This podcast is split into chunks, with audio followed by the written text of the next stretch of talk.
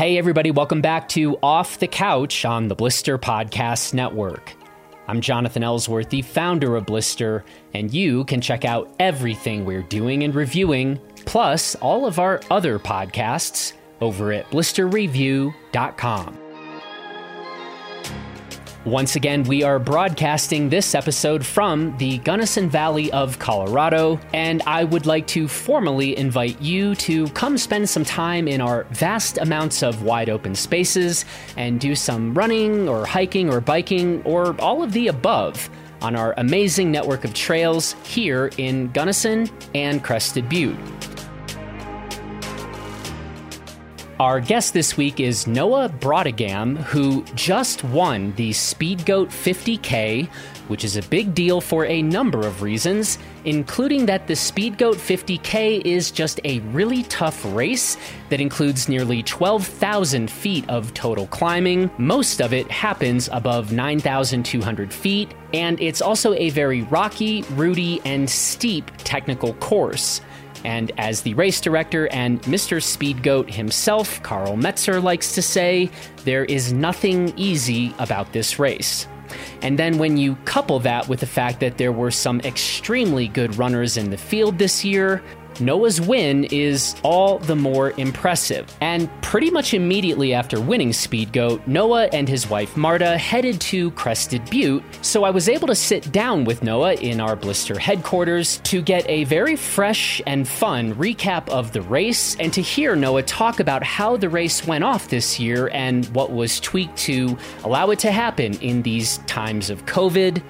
And then we also talked about Noah's background and a surprising discovery that he made not too long ago that has him feeling better than ever, clearly performing at a really high level, and apparently in need of very little recovery. Seriously, the guy runs and wins Speed Goat on a Saturday, and then like a day later is here in CB doing some big bike rides with his wife Marta.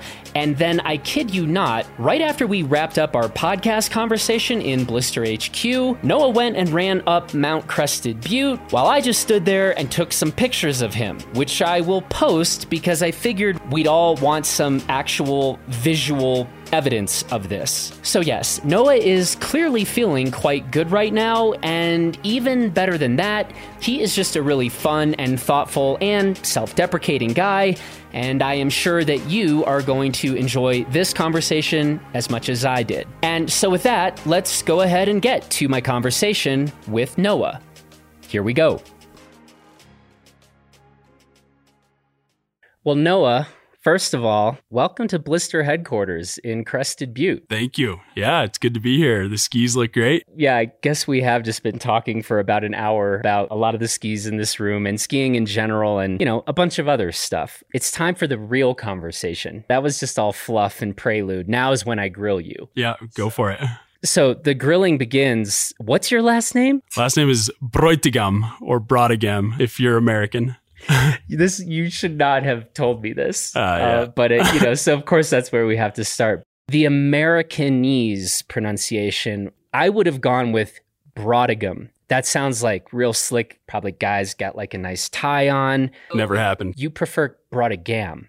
Brodegam, yeah. Brodegam. Yeah. We're going accent over Am. the Brodegam. Yeah. This, I think, speaks well of your roll up your sleeves Vermonter roots. They wouldn't want a Brodegam running around. They would want a Brodegam. No, you don't want soft A's in Vermont. You know, it's like when people say, or like Nevada, right? It's like it's Nevada. Which one is it? I always get yelled at. Oh, it's Nevada. It's Nevada. Yeah. I My- do say Nevada and they yell at me. Yeah.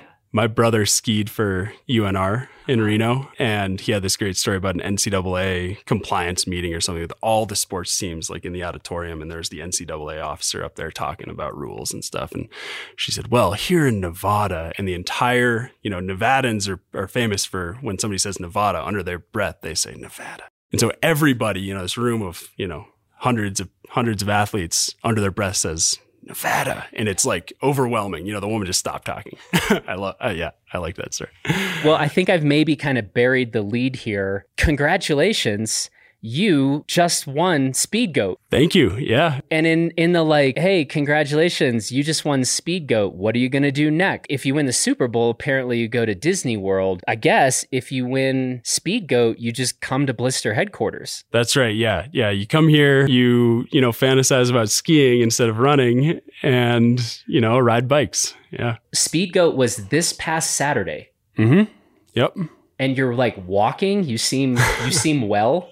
You you rode Teocalli Ridge today. So let me just start here. How are you doing and was there a recovery period? Well, I've only run once since the race, but that's more because, you know, focused on biking with my wife and, you know, on, on vacation. It's time to take a little, a little rest time. No, feeling pretty good. Definitely, you know, in the morning going down the stairs hurts a little bit, but that's, that's standard. Uh, yeah, we rode 401 Monday, or actually Green Lake Sunday afternoon we got here. did you go up Baxter Actually, I, that's the one run I did is I ran Baxter, but that was Monday afternoon. steep switchbacks is Baxter It's not that steep after Speed Goat. Okay, fair. it's funny. I was recording a conversation yesterday for our Gear 30 podcast, and we were talking about Baxter. And I was saying I was on a ride like a year ago, actually, on a like clapped out bike that wasn't working that well. And Baxter destroyed me. And I don't know how much of it was the bike or just me being a total wuss, but I'm like afraid of Baxter is where I am in my headspace right now. So hearing that you just ran and won Speed Goat, and then like less than 48 hours, you were doing your like recovery run of Baxter. I, I was shuffling pretty pretty hard. Yeah. no, it's a beautiful trail. You know, something like that. I was I was thinking, you know, this would be a tough tough ride up for sure. Um, but you know, you, can step over stuff more easily than you can ride over stuff sometimes. That's true. Yeah. That's true. Is it weird that I think I now have more respect for you for just shuffling your way up Baxter after running Speed Goat than actually winning Speed Goat? That's weird. No, that's totally fine. Uh, you know, winning Speedgoat is was one one day. You know, it could have been a blip. Who knows? frankly, it is now very weird, right? Like to hear about people being in a running race. Uh, right now, uh, let alone winning them. This wasn't your first time running Speed Goat. I think for a lot of us, it'd be great to hear you just talk a little bit about what the experience was like and, and what did they do for the event to change things up to accommodate these uh, these coronavirus times we're living in. It was kind of a nice break, at least for me, and I think a lot of other runners. Like this spring, not not having races. Yeah. At least for me, I was able to like reconnect with the joy of running. Like why, you know, I wasn't training for anything. I could go hard when I wanted to, take a day off when I wanted to, whatever. And that was a nice headspace to be in. You know, Karl Meltzer, who puts on Speed Goat, he had been pretty adamant. You know, everybody was canceling races. He was like, you know what? I think we're going to be able to do it. You know, after the first time I ran Speedgoat two years ago, it was it was a rough day, and uh, I was like, you know, I never need to do that race again. It was a great event, really well put on. You know, it plays to my strengths, but I don't know if I need to do that again. And then this year, well, you know, it was the only race, you know, one of the only races there was, and so it was attracting a lot of elites. I had been running a lot of vert, and you know, I was like, well, okay, sure, uh, I'll try this out. I trusted Karl to put on, you know, a phenomenal event and also a safe event, and he was really, you know, outspoken about what he was going to do, you know, all the precautions leading up to it. He he called the the COVID, uh, you know, COVID times the gumboo. Uh, so he was like posting on Facebook and stuff like, we're still going to have speed goat. It might be different, but I'm going to do everything to make it happen. And he communicated really well what he was going to do, especially, you know, leading up to the race. So what that looked like was, you know, one wave start. So you had fewer people bunched together, 30 minute spacing between waves and 20 to 25 people in a wave. And you could only show up 20 minutes before your start, right? So once the other wave was gone, that's when you were allowed into the, into the venue. Um, and when you came in, you, you know, you got heat checked on the forehead, Wait, when you came in, came into the venue. Yep. So like in the parking lot, you walk into the, you know, towards the start area and they check your heat, give you a wristband to say you're okay. I forget what the temperature cutoff was, but you know, it was, it was safe. And then, you know, at the race start, when you're in there, wait, you know, warming up, whatever, um, you had to wear a mask. You had to carry a mask with you the whole race. You didn't have to run with it, uh, on, but at aid stations, you had to put it on. Huh. But the, yeah, the way the waves worked was, I think it was all based off UltraSignup ranking, which, you know, whatever you want to say about that, cool. You know, it, it worked out pretty well from what I saw. So there's a 530 wave that was a little bit slower than a six o'clock wave, faster than the elite wave was at 630. And the idea was that we would hopefully catch the earlier waves on the double track climb um, up Hidden Peak. So after the single track section, so it'd be easier to pass with, you know, without being as close. Aid stations were really good. That was probably most people's biggest concern was getting in, especially elites, getting in and out of aid stations because you weren't allowed to touch anything. You had to put on your mask when you were running in and, you know, hold out your bottles for a fill and then tell volunteers, you know, if you wanted any food and they would give you make a plate and give it to you. So there's no contact. Really like just I was just holding out bottles saying electrolytes or water and they were just pouring it in, you know, free pour um, into the bottles. And you know, Karl always puts on a great event. This one I feel like was it was really safe. It was just as good as always. The volunteers were awesome. I, you know, people at aid stations who are volunteering have to put up with the worst shit. You They're know, the best all- people in the world. yeah, you know, because we're all like hectic trying to get it, trying to get it out of there, but trying to get enough calories or liquid or whatever, and you know, we're like, uh, you know, not even barely looking at them, right?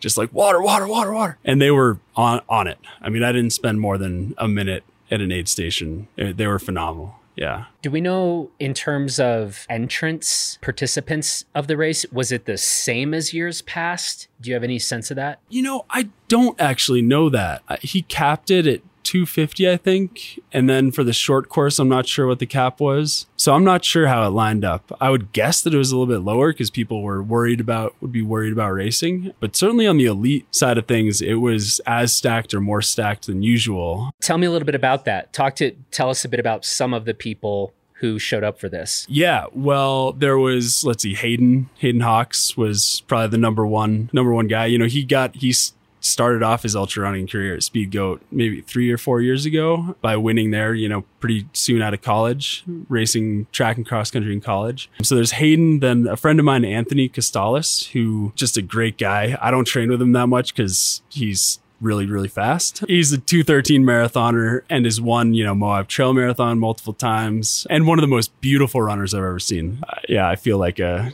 uh, I don't know, something ungainly next to him. And then Jared Hazen from, you know, Flagstaff, Jim Walmsley's training partner, and Matt Daniels from Boulder area. I'm not quite sure where he lives. I don't know those two guys that well, but I know they're fast.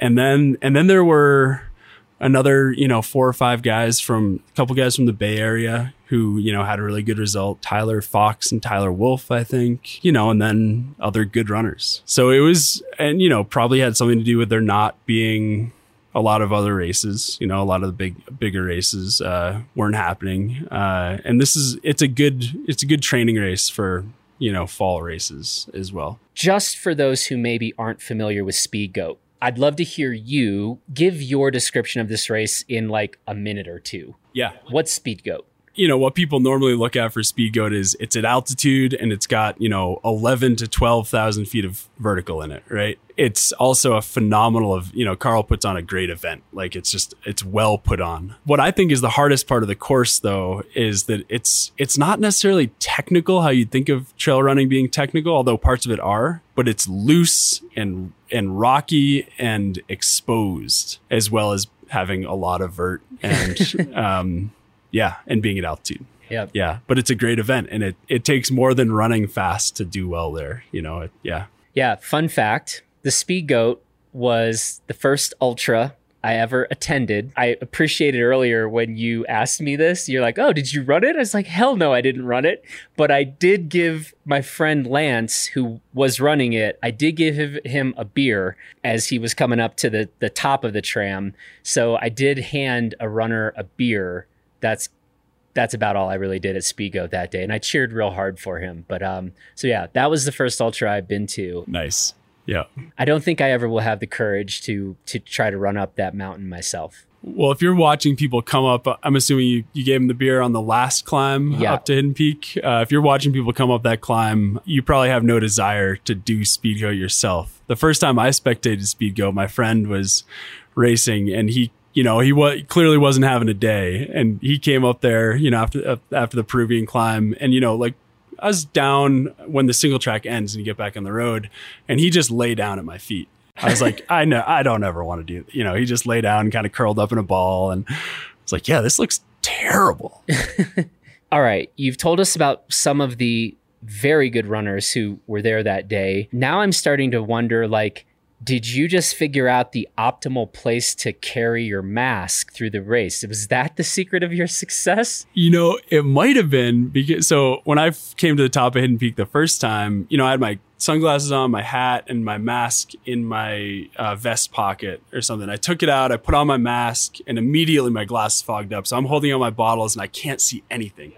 So I take off my glass, you know, I'm all total shit show. And so for the rest of the race, I just pulled my mask down, kept it, you know, I had like one of the, you know, uh, surgical masks, whatever that, you know, everybody has. You ran? Yeah. So I just ran with it because I don't know. I, you didn't want to pull it out of a vest and yeah. strap it on. Yeah. And some of the guys were doing buffs, you know, but I Yeah. I also didn't want to wear a buff because Speedgoat's a hot race. That sounds super uncomfortable, what you're describing. Not as uncomfortable as racing Speedgoat. Anything to distract you, I guess. So, literally, you left the mask on through the race and it was kind of just under your chin. Yeah, and then I'd pull it up at aid stations, and I'm not using that mask anymore. It's a No, that gross. mask Yeah. is super gross Yeah. and would have just been sopping wet.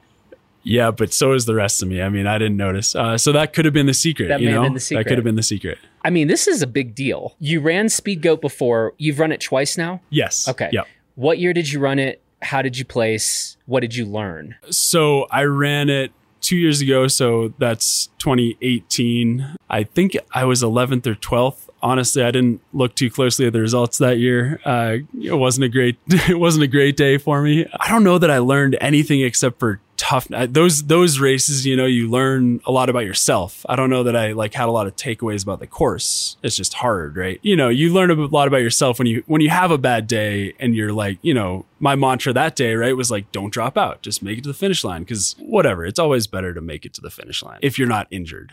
Right. I've dropped out of races because I'm injured. If you're physically okay, you know, gritting it out, you, you learn a lot more about yourself. And so, yeah, I guess I learned that, that I can grit something out Yeah. when it sucks. You mentioned earlier, you said, I think something like Speed Goat is a race that kind of suits you and what you like or what you're good at. Talk to me a little bit about that. I always find that actually really interesting because, granted, I guess this is more of an outsider question, but some people would be like, I don't know, it's running. Like, don't stop running and then, you know, do that a little bit faster than everybody else. And I guess that's the person that wins. But it's like, turns out, especially in a race like this, it's really fun for me to get to hear people talk about this feels like my wheelhouse. This aspect of a race like this is not in my wheelhouse. So, talk to me a little bit about where you feel best, strongest, most comfortable, and where you don't. Yeah, yeah, for sure. I mean, so this is a podcast. You can't see me if you haven't met me, but I'm a big guy for a runner, right? Uh, I'm not like a little stick figure. My background is in cross country skiing, which is like a strength endurance sport, right? Not straight endurance. You know, it takes takes a lot of strength. So anything that has, you know, hiking, brutal downhill running, things where you're destroying your legs, I tend to do better just because I have that background of strength. You know, like pure running, right? If you think about road running, you you need very little muscle. You want very little muscle, right? Just specific muscles because it's repetitive motion with those specific muscles. So, you know, the guys I'm I was competing against at Speed Goat, I would never put myself in the same class as them as a runner, right? Like a pure runner. Um, but when it comes to, well, not just the course, you know, that involves hiking and, and grind, you know, I think my average pace was 10 minutes and 16 seconds per mile or something. You know, it's like not fast. It's partially that. And then partially also, you know, mental, I don't know, all those guys who race ultras a lot are mentally tough, right? But in a race like Speed Goat, it's gonna, it, at least once during the race, it's gonna just suck, right? Like it's, yeah. And so being able to just keep putting a f- one foot in front of the other, that's a cliche. You know, everybody says that. It's true, but it, yeah. Plus, you've got Metallica going on in the back of your head. Right, right, right. I don't need the earbuds to to hear to hear Metallica going. Yeah. So we should attribute your win to Metallica playing in your head and the way you wore your mask. Uh huh. Yeah. I definitely would have made fun of you. yeah. I mean, I would have made fun of me too. Uh, yeah. I think uh, maybe I did at some of the aid stations. Make but fun then, of myself. but then yeah. you would have just like held up number one. yeah. Well, not until the finish line.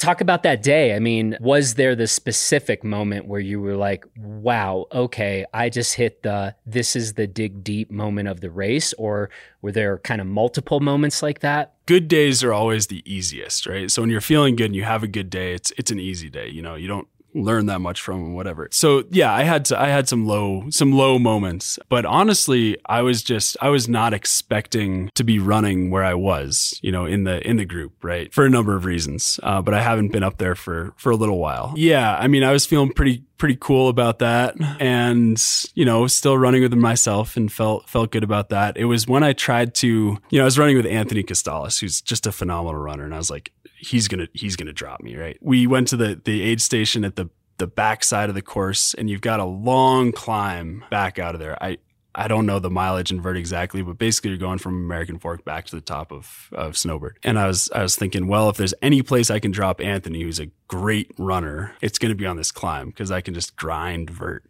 Uh, so I just started grinding, and he was still right behind me, you know, for maybe five miles. And I was just, I was like, oh man, okay, well, uh, I guess I'll just keep grinding, you know. And so the top of that, you get to the top of Miller Hill, and that, you know, I had to start hiking. It gets steeper. And that's where I was feeling the worst, honestly. Or, yeah, that was one of the places I was feeling the worst. But I look, you know, I looked back and the rubber band had finally broken. You know, Anthony was falling back a little bit. So personally, you know, mentally, I was feeling pretty rough there because uh, you know you've still got a lot to go. But I also knew that um, he was hurting too, and so if it hadn't been for that input, I probably would have laid down and you know tried to find a beer. But I had that I had that input, uh, external input, and that helped. Now I want to talk a bit about your training prior to this race. Now, you live in Salt Lake. Mm-hmm. So technically, you could have been getting on the Speed Goat course all the time. No? Technically, I could have been, yeah. I don't know how many people go to like go for a run on the Speed Goat course. Um, I people, you know, yeah, definitely people who live there get up there to train, and I would have done that. I was out of town for you know a couple weeks before the race, so I I did not train this year on the course at all. At all, no. There's a lot. There are a lot of great running trails in the Wasatch. Yeah, but you weren't racing on those trails. That's that's true. Yeah. I mean, it's real hard for me to criticize you right now. given, go, no, go for it. Given yeah. given the outcome, yeah. apparently you did this exactly the right way. But I would have thought, like, let me get a bit of like every couple of weeks, maybe I want to spend some time effectively just make sure I'm reminded with this course and kind of mentally ready for this. You skipped all this. It would have been a very smart thing. I took a couple of wrong turns that luck- luckily I was still with uh, Anthony and Hayden when that happened. And so I, I was in front, which, you know, I, I, was like, why am I in front? You know, I was just, I was on the first downhill off of Hidden Peak and I went the wrong way twice. And Hayden was like, dude, this way. so thank you, Hayden. Uh, yeah. Yeah, that was awesome. After that, I, you know, I, I had the course on my watch, but I hadn't been, you know, following it obviously. So after that, I just skipped to the navigation side and made sure. Not that the course is poorly marked; it's very well marked. I just am an idiot sometimes. Yeah. Wow. Yeah. What I really want to do though is kind of get to a bit of the backstory here. You injured yourself like in January? I cracked a couple of ribs in my back on the left side. And I wish I, you know, I'd I was skiing a ton and stuff, and I wish I could say I was hucking a 30 foot cliff or something, but uh, I ran into a bush on my bike on the ride home from work. Uh, it was dark. I'd forgotten my light. Went over the handlebars, hit the curb. Yeah. Funny story. Messing with ribs, not funny, right? Yeah, I've, funny, funny story. Yeah, a lot of pain. Yeah, yeah. I I cracked ribs before, so I knew what I was in for. But it just sucks, right? You, breathing hurts. Um, anything to do, anything with impact hurts. Yeah, I was lying around for a little while, quite grumpy. Yeah. Now this, and this is kind of getting to my point. This is real. This is this is bad news for you that we're about to discuss. So, what did you do? Your training was a bit different than normal. Well, at least for a month or so, there it was, um, and it's really embarrassing to admit. But you know, I I really needed my fix, right? Like if you're an endurance athlete, you kind of understand that. And I couldn't do anything with impact. Even, you know, stationary biking hurt because I was like bent over. But I found out after about a week and a half or so of recovery, I could get on the Stairmaster at the gym. It didn't hurt, you know, if I, as long as I didn't get my heart rate too high, because uh, there's no impact. And so I just crushed that Stairmaster for like two or maybe three weeks before I could start. You know, then I was like running uphill on the treadmill. And then biking was okay. And then, you know, running was okay. Road running primarily because trail running downhill still hurt. So yeah, Stairmaster, not a training regimen I would ever wish upon anybody, but may be effective for, um, you know, verti races. Uh, but don't do it. I mean, you'd never won Speed Goat before, so mostly, I just think you probably need to get a stairmaster like installed in your house. Oh God, no. Uh, yeah, no, um, yeah, no, they're they're pretty terrible, but but effective. Yeah, definitely effective. Uh, you know, it's similar. Like I backcountry ski mostly in the winter. I I, ru- I run a little bit to keep the legs moving, but you know, it's a similar thing to backcountry to skinning. You know, it's yeah. Stairmaster. It's just not as you don't have a fun powder run at the end of it. All right. In that yeah. way, it's way worse. Way worse. I don't know what else, or do you attribute how you trained this year for this race? Was it about a different training preparation or training method, or did you just feel really good this day, or you just generally feel like you're, you know, getting better, kind of getting more comfortable in, in these types of events? What how would you assess? You know, actually, there's there's a big factor that uh, that we hadn't talked about, and I found so I found out last fall that I was hilariously anemic, and probably had been for for years. So until you know I'm 31 years old, I've been running for a while. I was running for Salomon for five years um, before this year, you know, had done pretty well and whatever. And then I just started getting slower in the past couple of years. And I was like, maybe I'm just getting older and getting slower. And then I got married and got on my wife's health insurance, which is way better than mine was. And was like, I'm going to go get a blood test. And my, you know, my hematocrit, hemoglobin, ferritin was just you know, through the floor. So I started supplementing uh, liquid iron and, you know, I'm close to normal again. And honestly, since doing that, I've felt I mean, I felt like I'm, you know, in my early 20s again. Wow. Like serious difference. Yes, yeah, serious difference. And so, you know, that affects everything, right? But training wise, like, yeah, you need red blood cells to not just to perform, but to recover. And so when I started running this spring again, I could just, yeah. I mean, I wasn't really training because I didn't have any races on the calendar, signed up for Speedgoat pretty late but uh, you know, I was just enjoying myself and and doing you know time trials up local mountains and stuff. Being like, man, okay, yeah, you know, I'm feeling pretty good. The thing that really kicked me into shape, I think, was I signed up for Jamil's, you know, Aravaipa's. They they put on a virtual vert week. And I thought, yeah, I'll support them because they don't have races and something fun to do. So it's basically a week of, you know, doing as much vert as you could. That might have been in May or something, April, May. And I thought I wasn't going to take it that seriously, but I did. Yeah, racked up a lot of vert and a lot of miles that week.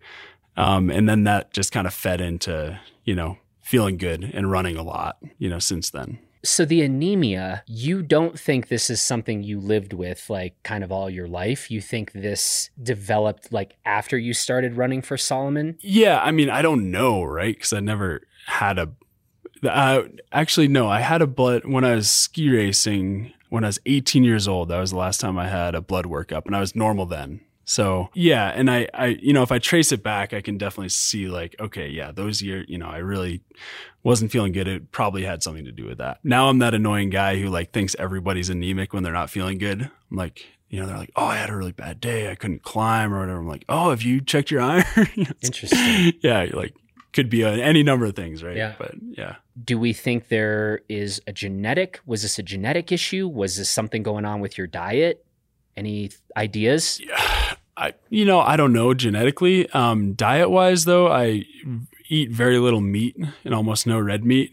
Um, and have been eating less and less over, you know, over the years and, you know, eat all the other stuff you're supposed to, right? If you're not eating meat, like spinach and beans and you know all the good stuff but i also drink a ton of coffee so when i found out as anemic and was looking into it you know there are certain things that stop or slow down iron absorption you know if you have them close together so coffee is a big one so is tea. So now I like time my coffee, right? I'll like, you know, if I'm eating an iron rich meal or taking, you know, liquid iron, you either drink coffee like a couple hours before you do that or a couple hours after, but right? Try to separate that. Yeah. Okay. Yeah. So I think honestly that it was just like a matter of having a really active lifestyle and not absorbing uh, iron well. Well, that's really interesting, man. And I, um, I mean, hopefully, if there's a takeaway, like for those of us who maybe don't uh, go see their doctors regularly or get blood work done,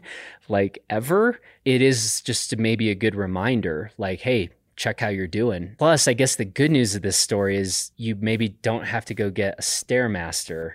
Oh yeah. So yeah. you kind of are off the hook. That's but that's upside. but that's really cool, and I'm psyched to hear that like there was an issue.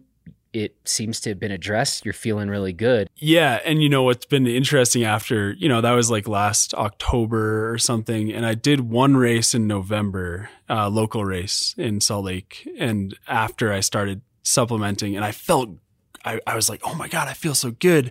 But I didn't have miles in the legs. It was a 50K. And, you know, after 20 mile, you know, I was like just crushing it. And I was like, yeah, all right.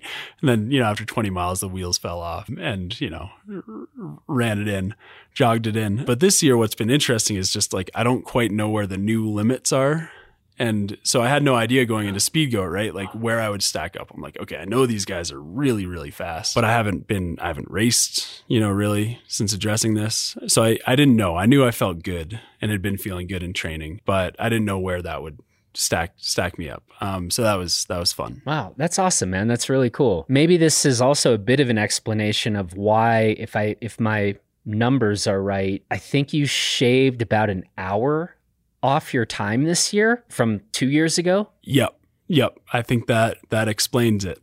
But yeah, I mean, it sounds like you are, I guess, without, I don't, you know, correct me if I'm wrong, but it's like more than doing something very different in terms of training. It was like addressing an issue you had, a blood issue certainly that was the that was the biggest thing you know i've like through that whole time i was still i was still running a bunch i was you know skiing whatever um doing everything uh this spring i've definitely been able to do more maybe because of that. You know, training wise, I, I'm re- I'm just much more recovered all the time, so I can I can do more training. But I think the root is yeah addressing that issue.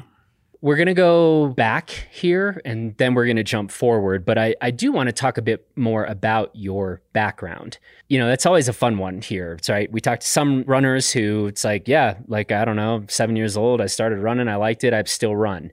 Other people come to the sport much later. In your case, you grew up in Vermont. And what sports were you into as a kid? Yeah, so I grew up, you know, backwoods Vermont, uh, kind of like central north of the state, uh, near Campbell Sump, if anybody's familiar with it. Uh, and I grew up on a little cross country ski area center that my parents started. You know, it's like bed and breakfast ski center in the basement. And so I grew up cross country skiing, I didn't really like it. I don't know how many little kids really like cross country skiing. You know, it's hard. uh, but I grew up doing that. And I, so I've ski raced all the way through college, but my, I, I liked other sports. So I, you know, I played soccer and stuff, but I was most serious about lacrosse for a while uh, through high school. And then I was planning on playing college, but then I kind of was getting better at skiing and enjoying it more. So I ended up drop kind of dropping lacrosse. Um, and I'm glad I did. You know, I loved cross country skiing. College was was a blast. And then you know through that time, from the time I was maybe 18, I was starting to do some running races. My brother, um, who's a he's a great marathon runner. He kind of got me into it. And so I, you know, I do like a marathon in the summer, half marathons here or there. And yeah, just enjoyed it. You know, it's fun because there's there's no pressure for me. I was a ski racer, right? So running was just like, okay, cool. Like I'm a fit person because I'm a skier. Running's fun, I guess. And then when I moved to I moved to Truckee right after Truckee, California, right after college, I was training for the California International Marathon because my brother was running that. And I was like, yeah, I'm going to do this. It's going to be cool. But I was living in Truckee. And so I was running on trails. You know, the road running around Truckee is not that great. Or, you know, it's beautiful, but uh, trail running is great. So I was running on trails to train for a road marathon. Ended up having to drop out of the road marathon because my IT band blew up or whatever. Um, and then the next year I was like, maybe I should just do some trail races. I did, and they were more fun. And I found that you know going long was you know, at like a moderate pace was pretty fun for me and I was okay at it. First of all, that Truckee Road Marathon, that was going to be the first marathon you ever ran. The first marathon I ran was San Francisco Marathon when I was 18. I was out visiting my brother in Nevada and we went and ran that together. And that was cool. You know, I was, you know, I think I ran uh, 256 for that. And okay, first of all, nice time. I Uh, mean, thank- yeah. and but secondly, like you are a fit cross country skier who is about to go into college, or you're is that where you were, or, finishing up a first year? Yeah, no, it was my summer before going to college, and um, I think, and my brother was he was running, but also ski racing at uh, University of Nevada, Reno. But this is not exactly off the couch. I mean, you're in, you're no, in good no. shape. Yeah, yeah. I mean, skiers are the fittest people. You know, cross country skiers are the fittest people in the world. It is just it. It Wait a second. I can't tell if you're serious or not. Is this Oh. a claim you're dropping? This is a claim I'm Okay. dropping. Yeah, actually, scientifically, the highest lung capacity in athletes are cross country skiers and rowers. I mean, they're fit. I mean, skiing has transitioned to being more of a power sport in the last 10 years. It takes a lot of upper body strength, more than it used to with ski technology and, and wax and stuff like that. But still, yeah, incredibly fit people. Yeah. So basically, off a couch, you know, a cross country, a good cross country skier can Should do all right. yeah, yeah, yeah. Although the chafage in the armpit region when you're a cross country skier is pretty brutal running. you know, take you got a lot of you got big lats and triceps, and so I God, I remember the end of uh, that first marathon was pretty brutal. That's funny. By the way, so you went to Middlebury, Yep. right? And Yep. raced there and apparently were there when some of our friends around here. Uh, so like Lonnie Bruntz was around. Yeah, yeah, yeah. Lonnie was there. Uh, we just had a great, super fun team. Yeah, I mean, it was a great experience. I didn't have like the best college career, not what I thought I was going to have, and that that's okay. You know, Middlebury was a great place to be at school and not skiing super fast.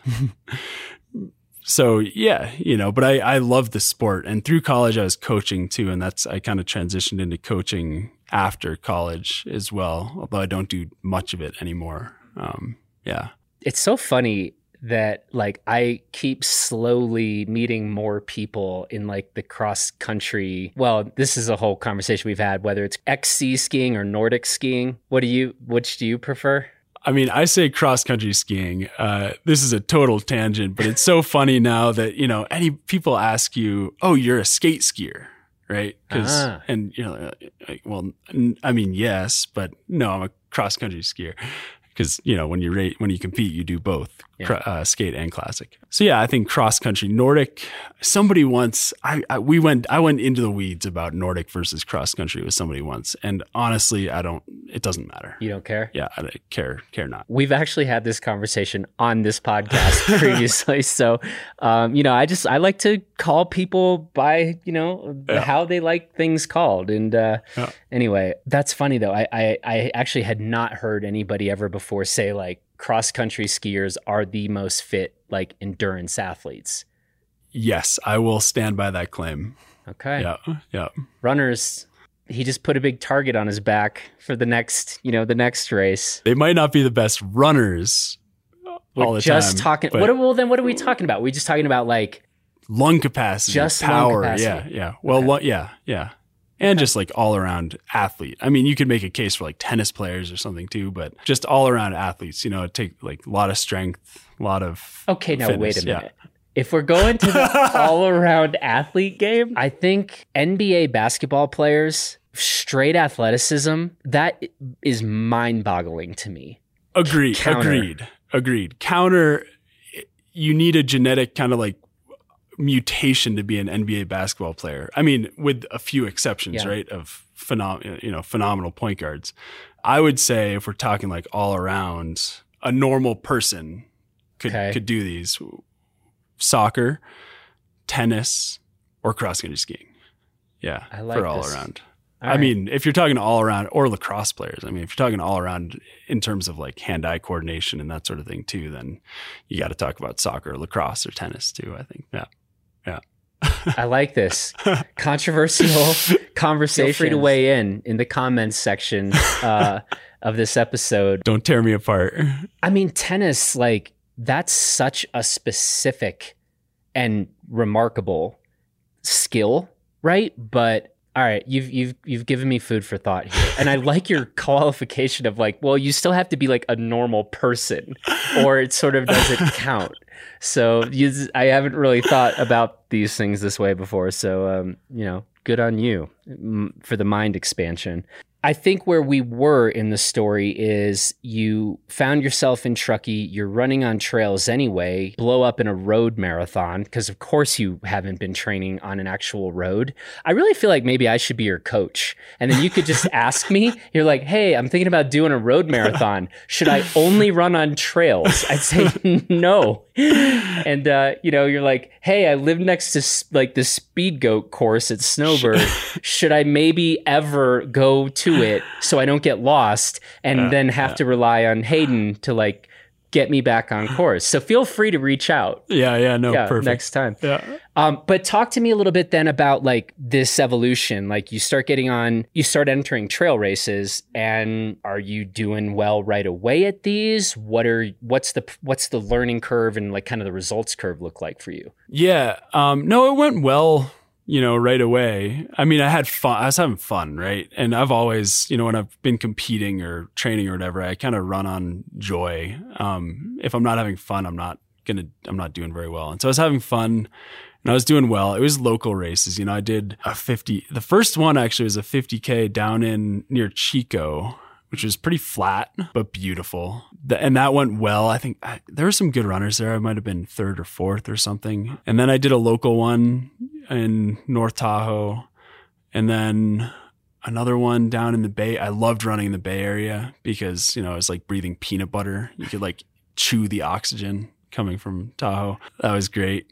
And uh, and yeah, so it went it went well from the start. And then I moved to Utah and was running on trails more when I was there. Although I still actually when I first moved to Utah, I still did a year of road. I ran my PR for whatever reason, you know, as like a well, actually, I know what it was. I was trying to beat my brother in road marathoning. competition with him has driven a lot of my uh, athletic life. And so how that happened is all right, drop the mic. Awesome. Right. Boom beat that. I have and defeated then, you. And then he did. And he ran about 10 minutes, almost 10 minutes faster. And at that point, I was like, I better just run on trails. Like, yeah. yeah. You'd better adopt a stance of like, well, I used to run on roads, but philosophically, I'm opposed to that for all kinds of different reasons. But most, yeah, because you're like, shit, I don't think this is gonna go well for me. Go, how how much older is your brother? He's four years older. Four years older. Yeah, yeah. And basically, I, I figured I could not run a. I think he ran a two twenty three, and I was I was like, yeah, that that might be beyond me. Yeah. Yeah. When the going gets tough, find a different Switch sport. sports. Smart. If I had been your coach at the time, this is exactly how I would have advised okay, you. So yeah. you're doing good on this one. All right, thanks. So you're in Utah. You are running more trail races. Are you at this point now doing quite a bit of backcountry skiing? I guess I'm curious, like, what other sports over the last, say, what, I don't know, five to seven years that you still kind of actively participate in regularly? We've we've got backcountry skiing is one of them. We've talked a little bit about mountain biking, but I'm not sure how much mountain biking you're actually doing these days. Yeah, I mean backcountry skiing is uh, I mean maybe my first love in sport in terms of sports um, these days. And you know, I still run during the winter maybe 30 to 50 miles, but 30, you know, more like yeah, 20 to 40 um, a week uh, in the winter, and then mostly backcountry skiing. And then mountain biking, I, I was really into mountain biking when I first moved out west. And I, you know, I kept, I continued to do it. But after like two years after moving to Utah, I got a sponsorship uh, with Salomon on their US running team. And so I got like a little more focused on that. I was still skiing a bunch in the winter, but I was pretty focused on running in, you know, spring to fall, maybe mountain biking definitely like Moab trips and stuff, but it wasn't my focus. Although this year I've been biking more. We upgraded our bikes and it's been it's been fun. And my wife is doing Marta is doing a lot more of that. So it's a great activity together. Yeah. yeah. I think I've given you such a hard time through this conversation that the part where it's like, and then Salomon is like, you should be on our running team. We maybe kind of, uh, some people might be like, how did this dude end up on that for, you know, 90 seconds? Take the humility cap off for a second and talk a little bit about like, I mean, that's that's a big deal, right? Like Salomon is yet to reach out to me to be on their running team. I'm still waiting for that phone call. So Yeah. talk a little bit about, you know, how that kind of came to be. Yeah, I mean, it was maybe a bit of a lucky thing. Uh, there's a local race that really well known, the the Wasatch Steeplechase, which is like a well known, really cool local race. And I had just blown up at another road marathon like three weeks before, and friend said, "Hey, do you should do the steeplechase?" And I did, and it went really well. You know, I was like, "Yeah, I am better at this than road running." um, at the time, the Salomon athlete rep and he- you know did a lot of the footwear stuff was at that race, and he was also a cross country skier. We had cross paths, Josh Korn, and he was like, "Hey, dude, I'm gonna give you some free stuff, and you can like be an ambassador for this year. We do our team re up, you know, at the end of the year, and we can talk, see how this year goes." And I was like, "Whoa, sweet, you know, Salomon, that's really cool. I could never afford Salomon shoes." And so that was that was awesome. And then the next, you know, I did well that year, mostly local races, and so they signed me onto the U.S. team the next year, and it was great. You know, I had a lot of fun running for them, and I ran for them for five years, and totally understandably. You know, I had not been going that fast or racing a ton the last couple of years. And so I did not get re upped to them for 2020 but totally totally understandable on on their side yeah so this is my first year you know running a lot unsponsored and you know uh, whatever that's another rabbit hole Yeah. So I feel like, again, coming off a speed goat victory just a couple days ago, I mean, the, seriously, the big question is like, where can you take all this? Right? it's a it's a it's a good question it's one i've been thinking about i hadn't really thought about other races this year which i've started thinking about now like hey maybe i should try to yeah sign up for something different and see how that goes so i have been poking around looking at different options for the next couple months but really like as long as i can keep the joy in what i'm doing you know it, you know i'm not going out to knock out a training session you know um yeah you you do need to do that every once in a while right just just put your head down and, and grind if you want to be good. For me, it's really important to keep the joy in the sport. Just keep having fun with it, which which is easy with a good running community and a good you know place to train and to run. The community is huge, so yeah. I mean, we'll we'll see. I'm hoping to race again this year. Um, might just pick one other big one to do. Yeah. I'd be curious to ask about, again, I guess the wheelhouse question. I mean, we've been talking about marathons and 50Ks. What are you thinking about in terms of mileage these days? Are you curious about hundreds and hun- 100 milers, 100Ks? Are you interested in going a bit shorter? Are you, you know, do you feel like you found your niche?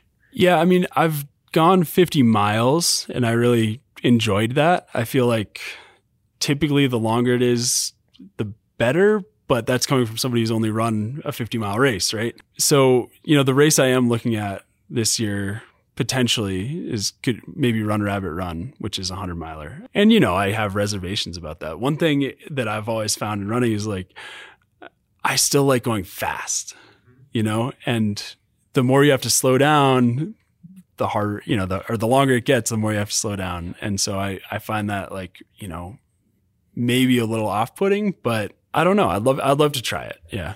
Interesting, Yeah. man. I feel like you are about to go do this whole, I don't know, year or two or three or more of just kind of exploring and sort of figuring out now that you're feeling good. You got to, this is gonna, there's like literally a whole period of discovery, it feels like. Yeah yeah absolutely i mean it feel it's really cool all of a sudden to be like okay wait i can still do this you know at a high level which i you know a year ago i didn't really feel that way i thought you know i'm never to stop running because i love it but i didn't feel like i could continue competing at a high level and so it's kind of really neat to have that door reopened but you know i there are a lot of other things in my life as well that you know that take up time and energy and stuff so we'll we'll see what happens yeah Well, hey, this has been fun. It's really cool having you here. And uh, sounds like you're going to get to stick around CB for a few more days and just be on vacation. Yeah, yeah. I appreciate, you know, the welcome. I know there are a lot of invaders. Um, and uh, yeah, I mean, it's just such a great place to be. Coming from, you know, growing up in Vermont and then move, being in Utah, you know, it's pretty dry and, you know, uh, brown in Utah in the summer and hot. So being here with water and, you know, green trees and mountains is, is beautiful. Yeah. So we, you know, well, first of all, I often, you know, at the start of these podcast just invite people we got a lot of we got a lot of open space here right and pretty solid trail network so it's like you know come it's like we can do social distancing quite well around here but one of the things i've found myself saying recently at the start of these off the couch podcasts is just like it's really green and I, I, I mean, I've, I've honestly just been kind of taken aback all over again. It's just like you walk outside and it's just like it's just green. Yeah, yeah. I have trouble staying on the staying on the trail. Yeah. here, you know, just looking around. And I used to say this, uh, you know, when I went back home to Vermont to visit my family from Utah or whatever. Um, like, man, the chlorophyll is hurting my eyeballs. You know, it's so green, and you know, here a little bit too, for sure. Yeah. Well, hey, man, this has been really fun, and uh, I seriously, I I cannot wait to see what you'd kind of do next. And and more than anything i'm just psyched that you are feeling well and like kind of seems like running is just the like you've said like the joy of it is kind of been dialed up and which makes sense when you kind of feel stronger than you felt for some years. So that all sounds real good. Congratulations on Speedgoat cool. Thanks a lot. I really appreciate it. That's it for this edition of Off the Couch. Thanks to Noah for the conversation. And if you are enjoying these Off the Couch episodes, we would very much appreciate it if you would take like 30 seconds to leave us a nice little rating or review in Apple Podcasts. I also want to say thanks to Taylor Ahern and Justin Bob for producing this episode. And from all of us here in Crested Butte, Colorado, we hope that you are doing well. And until next time, Please be safe. Please take good care of yourself and everybody else. Please keep moving forward and maybe check your iron levels. And we will talk to you again next week.